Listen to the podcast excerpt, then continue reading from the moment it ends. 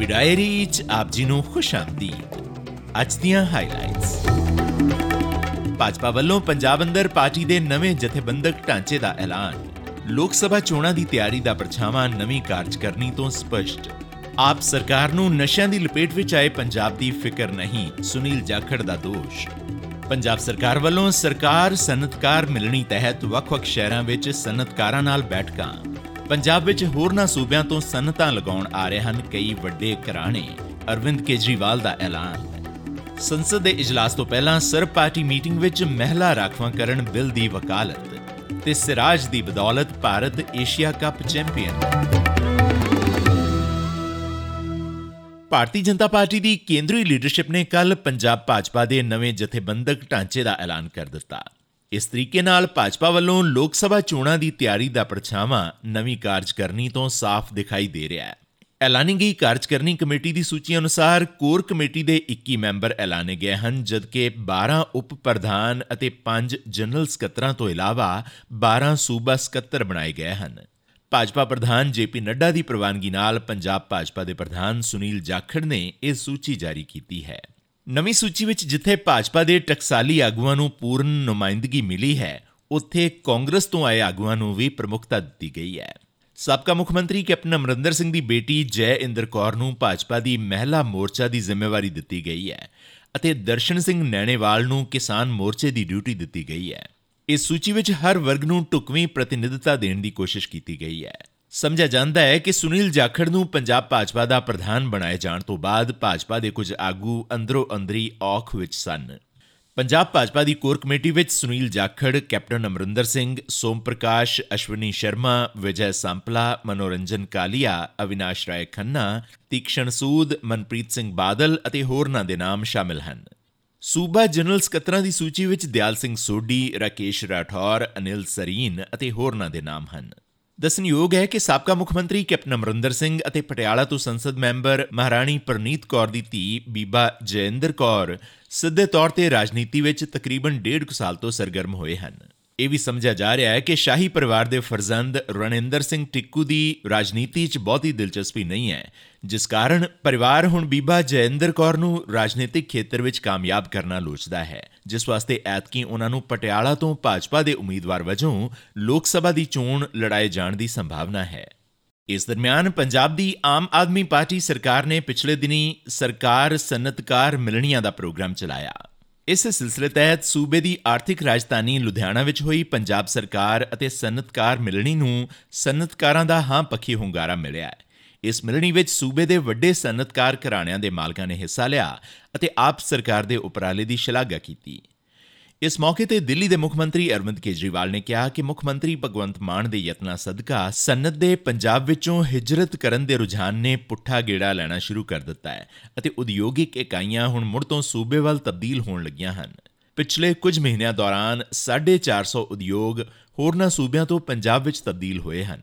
ਇਸ ਤੋਂ ਪਹਿਲਾਂ ਉਦਯੋਗਾਂ ਦਾ ਪੰਜਾਬ ਤੋਂ ਦੂਜੇ ਸੂਬਿਆਂ ਵੱਲ ਹਿਜਰਤ ਕਰਨ ਦਾ ਰੁਝਾਨ ਸੀ। 3500 ਨਏ ਪ੍ਰੋਜੈਕਟਸ 3420 नए प्रोजेक्ट्स पंजाब के अंदर शुरू हो चुके हैं, बाहर से इन्वेस्टमेंट आ चुकी है। छोटे इंडस्ट्रियलिस्ट भी हैं, बड़े इंडस्ट्रियलिस्ट भी हैं। पचास हज़ार करोड़ रुपए की इन्वेस्टमेंट शुरू हो गई है, जमीनें खरीद ली हैं उन लोगों ने, काम शुरू कर दिया है। डेढ़ साल के अंदर अगर इतने बड़े स्केल के ऊपर पंजाब में इंडस्ट्री लग रही है तो हवा का, लोगों को विश्वास तो होने लगा है लोगों को यकीन तो होने लगा यार पंजाब बदल रहा है अब पंजाब में इन्वेस्टमेंट हो सकती है हमने इन, इनहेरिट किया था एक एक्सटॉर्शन का एनवायरनमेंट जब लोगों से लोगों से पैसे छीने जाते थे झपटे जाते थे और जो आज माहौल है इंडस्ट्री बाहर से आ रही है ਇਸੇ ਸਿਲਸਿਲੇ ਤਹਿਤ ਮੋਹਾਲੀ ਵਿੱਚ ਸਰਕਾਰ ਸਨਅਤਕਾਰ ਮਿਲਣੀ ਵਿੱਚ ਪਹੁੰਚੇ ਉਦਯੋਗਪਤੀਆਂ ਨੂੰ ਸੰਬੋਧਨ ਕਰਦਿਆਂ ਪੰਜਾਬ ਦੇ ਮੁੱਖ ਮੰਤਰੀ ਭਗਵੰਤ ਮਾਨ ਨੇ ਕਿਹਾ ਕਿ ਸੂਬੇ ਵਿੱਚ ਸਨਅਤ ਲਗਾਉਣ ਵਾਸਤੇ ਹੁਣ ਟੁਕਵਾ ਸਮਾਂ ਹੈ ਉਹਨਾਂ ਦਾਅਵਾ ਕੀਤਾ ਕਿ ਪੰਜਾਬ ਵਿੱਚ ਕਾਨੂੰਨ ਵਿਵਸਥਾ ਪੂਰੀ ਤਰ੍ਹਾਂ ਕਾਬੂ ਹੇਠ ਹੈ।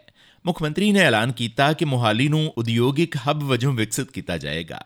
ਮੁੱਖ ਮੰਤਰੀ ਨੇ ਇਹ ਵੀ ਕਿਹਾ ਕਿ ਮੁਹਾਲੀ ਵਿਕਾਸ ਪੱਖੋਂ ਸੂਬੇ ਦੀ ਅਗਵਾਈ ਕਰੇਗਾ ਅਤੇ ਵਿਕਾਸ ਦੇ ਇਸ ਮਾਡਲ ਨੂੰ ਪੰਜਾਬ ਦੇ ਹੋਰਨਾਂ ਹਿੱਸਿਆਂ ਵਿੱਚ ਵੀ ਦੁਹਰਾਇਆ ਜਾਏਗਾ। ਮੁੱਖ ਮੰਤਰੀ ਨੇ ਕਿਹਾ ਕਿ ਸਰਕਾਰ ਵੱਲੋਂ ਉਦਯੋਗਪਤੀਆਂ ਦੀ ਸਹੂਲਤ ਵਾਸਤੇ ਸਿੰਗਲ ਵਿੰਡੋ ਪ੍ਰਣਾਲੀ ਸ਼ੁਰੂ ਕੀਤੀ ਗਈ ਹੈ ਅਤੇ ਇਸੇ ਦਿਸ਼ਾ ਵਿੱਚ ਅੱਗੇ ਵਧਦੇ ਹੋਏ ਹੁਣ ਨਵੀਆਂ ਸਨਅਤੀ ਇਕਾਈਆਂ ਲਈ ਡਿਮਾਂਡ ਅਪਰੂਵਲਸ ਜਾਰੀ ਕਰੇਗੀ। ਸ਼੍ਰੀ ਮਾਨ ਨੇ ਕਿਹਾ ਕਿ ਪੰਜਾਬ ਨੇ ਹੁਣ ਤੱਕ 50871 ਕਰੋੜ ਰੁਪਏ ਦਾ ਨਿਵੇਸ਼ ਪ੍ਰਾਪਤ ਕੀਤਾ ਹੈ, ਜਿਸ ਨਾਲ ਨੌਜਵਾਨਾਂ ਵਾਸਤੇ 2.86 ਲੱਖ ਨੌਕਰੀਆਂ ਪੈਦਾ ਹੋਣਗੀਆਂ। ਆਮ ਆਦਮੀ ਪਾਰਟੀ ਦੇ ਮੁੱਖ ਬੁਲਾਰੇ ਮਲਵਿੰਦਰ ਸਿੰਘ ਕੰਗ ਨੇ ਦਾਅਵਾ ਕੀਤਾ ਹੈ ਕਿ ਸ਼੍ਰੋਮਣੀ ਅਕਾਲੀ ਦਲ ਅਤੇ ਭਾਰਤੀ ਜਨਤਾ ਪਾਰਟੀ ਜਲਦ ਹੀ ਗੱਠਜੋੜ ਕਰ ਸਕਦੇ ਹਨ ਅਤੇ ਉਹ ਟੁਕਵੇਂ ਸਮੇਂ ਦੀ ਉਡੀਕ ਕਰ ਰਹੇ ਹਨ।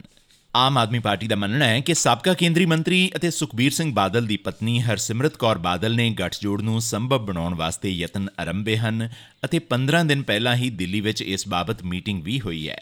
ਸੰਭਾਵੀ ਅਕਾਲੀ ਭਾਜਪਾ ਗੱਠਜੋੜ ਸੰਬੰਧੀ ਸ਼ਰਤਾਂ ਪਹਿਲਾਂ ਹੀ ਤੈਅ ਹੋ ਚੁੱਕੀਆਂ ਹਨ, ਜਿਨ੍ਹਾਂ ਦਾ ਐਲਾਨ ਜਲਦੀ ਹੋ ਸਕਦਾ ਹੈ। ਆਮ ਆਦਮੀ ਪਾਰਟੀ ਦੇ ਬੁਲਾਰੇ ਨੇ ਦੋਸ਼ ਲਾਇਆ ਕਿ ਸ਼੍ਰੋਮਣੀ ਅਕਾਲੀ ਦਲ ਅਤੇ ਭਾਜਪਾ ਹਮੇਸ਼ਾ ਇਕੱਠੇ ਰਹੇ ਹਨ ਅਤੇ ਉਹਨਾਂ ਕਦੇ ਵੀ ਆਪਣੇ ਰਾਹ ਵੱਖ ਨਹੀਂ ਕੀਤੇ, ਬਲਕਿ ਕਿਸਾਨਾਂ ਦੇ ਧਰਨੇ ਦੌਰਾਨ ਅਕਾਲੀ ਦਲ ਨੇ ਸਿਰਫ ਲੋਕਾਂ ਨੂੰ ਗੁੰਮਰਾਹ ਕਰਨ ਵਾਸਤੇ ਭਾਜਪਾ ਨਾਲੋਂ ਆਪਣਾ ਗੱਠਜੋੜ ਤੋੜਨ ਦਾ ਡਰਾਮਾ ਕੀਤਾ ਸੀ। ਬੁਲਾਰੇ ਨੇ ਸ਼੍ਰੋਮਣੀ ਅਕਾਲੀ ਦਲ ਨੂੰ ਸਵਾਲ ਕੀਤਾ ਕਿ ਕੀ ਅਕਾਲੀ ਦਲ ਨੇ ਕਿਸਾਨਾਂ ਦੀਆਂ ਮੌਤਾਂ ਵਾਸਤੇ ਭਾਜਪਾ ਨੂੰ ਮੁਆਫ ਕਰ ਦਿੱਤਾ ਹੈ।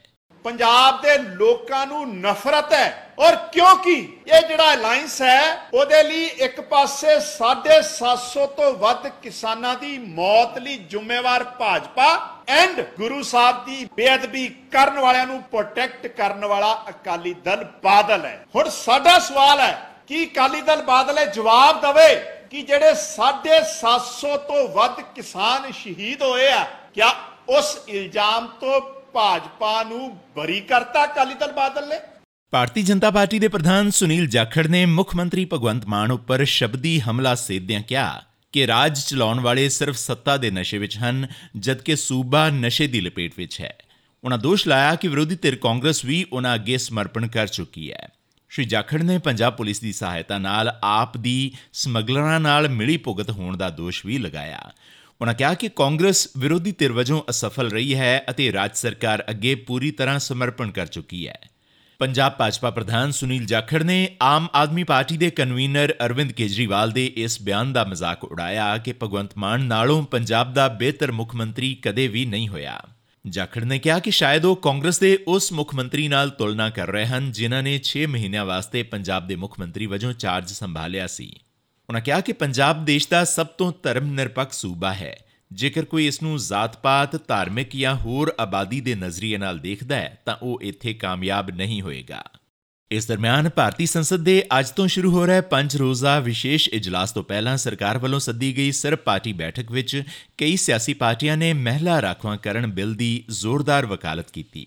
ਹਾਲਾਂਕਿ ਸਰਕਾਰ ਨੇ ਵੀ ਜ਼ੋਰ ਦੇ ਕੇ ਆਖਿਆ ਕਿ ਉਹ ਇਸ ਬਾਰੇ ਟੁਕਵੇਂ ਸਮੇਂ ਤੇ ਟੁਕਵਾ ਫੈਸਲਾ ਲਏਗੀ। ਕੱਲ ਵਿਸ਼ੇਸ਼ ਇਜਲਾਸ ਦੀ ਪੂਰਬਲੀ ਸ਼ਾਮ ਨੂੰ ਸੱਦੀ ਗਈ ਬੈਠਕ ਦੌਰਾਨ ਕਈ ਆਗੂਆਂ ਨੇ ਕਿਹਾ ਕਿ ਲੰਮੇ ਸਮੇਂ ਤੋਂ ਬਕਾਇਆ ਬਿੱਲਾਂ ਨੂੰ ਸਦਨ ਵਿੱਚ ਰੱਖਿਆ ਜਾਵੇ। ਆਗੂਆਂ ਨੇ ਆਸ ਜਤਾਈ ਕਿ ਬਿੱਲ ਸਰਬਸੰਮਤੀ ਨਾਲ ਪਾਸ ਕੀਤੇ ਜਾਣਗੇ। ਜ਼ਿਕਰਯੋਗ ਹੈ ਕਿ ਰਾਖਵਾਂਕਰਨ ਬਿੱਲ ਵਿੱਚ ਲੋਕ ਸਭਾ ਅਤੇ ਸੂਬਾਈ ਅਸੈਂਬਲੀਆਂ ਵਿੱਚ ਮਹਿਲਾਵਾਂ ਵਾਸਤੇ ਇੱਕ ਤਿਹਾਈ ਸੀਟਾਂ ਰਾਖਵੀਆਂ ਰੱਖਣ ਦੀ ਵਿਵਸਥਾ ਹੈ। ਕ੍ਰਿਕਟ ਦੀ ਦੁਨੀਆ ਵਿੱਚ ਮੁਹੰਮਦ ਸਿਰਾਜ ਦੇ ਸੀਮ ਅਤੇ ਸਵਿੰਗ ਦੇ ਮਿਸ਼ਰਣ ਵਾਲੀ ਜਾਦੂਈ ਗੇਂਦਬਾਜ਼ੀ ਦੀ ਬਦੌਲਤ ਭਾਰਤ ਨੇ ਸ਼੍ਰੀਲੰਕਾ ਨੂੰ 10 ਵਿਕਟਾਂ ਨਾਲ ਸ਼ਿਕਸਤ ਦਿੰਦਿਆਂ ਏਸ਼ੀਆ ਕੱਪ ਜਿੱਤ ਲਿਆ। ਭਾਰਤ ਨੇ 5 ਸਾਲਾਂ ਦੇ ਵਕਫੇ ਮਗਰੋਂ ਇਹ ਖਿਤਾਬ ਆਪਣੇ ਨਾਮ ਕੀਤਾ ਹੈ ਤੇ ਇਹ ਇੱਕ ਰੋਜ਼ਾ ਮੈਚਾਂ ਵਿੱਚ ਬਾਕੀ ਰਹਿੰਦੀਆਂ ਗੇਂਦਾਂ ਦੇ ਆਧਾਰ ਤੇ ਸਭ ਤੋਂ ਵੱਡੀ ਜਿੱਤ ਹੈ। ਸਿਰਾਜ ਦੇ ਸ਼ਾਨਦਾਰ ਪ੍ਰਦਰਸ਼ਨ ਸਦਕਾ ਸਾਬਕਾ ਚੈਂਪੀਅਨ ਸ਼੍ਰੀਲੰਕਾ ਦੀ ਪਾਰੀ 15.2 ਓਵਰਾਂ ਵਿੱਚ 50 ਦੌੜਾਂ ਤੇ ਸਿਮਟ ਗਈ। ਭਾਰਤ ਵਾਸਤੇ ਸ਼ੁਭਮਨ ਗਿੱਲ ਅਤੇ ਇਸ਼ਾਨ ਕਿਸ਼ਨ ਦੀ ਸਲਾਮੀ ਜੋੜੀ ਨੇ ਮਹਿਜ਼ 6.1 ਓਵਰਾਂ ਵਿੱਚ ਜੇਤੂ ਟੀਚੇ ਨੂੰ ਹਾਸਲ ਕਰ ਲਿਆ। ਇਸੀ ਅੱਜ ਦੀ ਪੰਜਾਬੀ ਡਾਇਰੀ। ਤੁਹਾਡਾ ਦਿਨ ਸ਼ੁਭ ਰਵੇ। ਹੁਣ ਇਜਾਜ਼ਤ ਦਿਓ।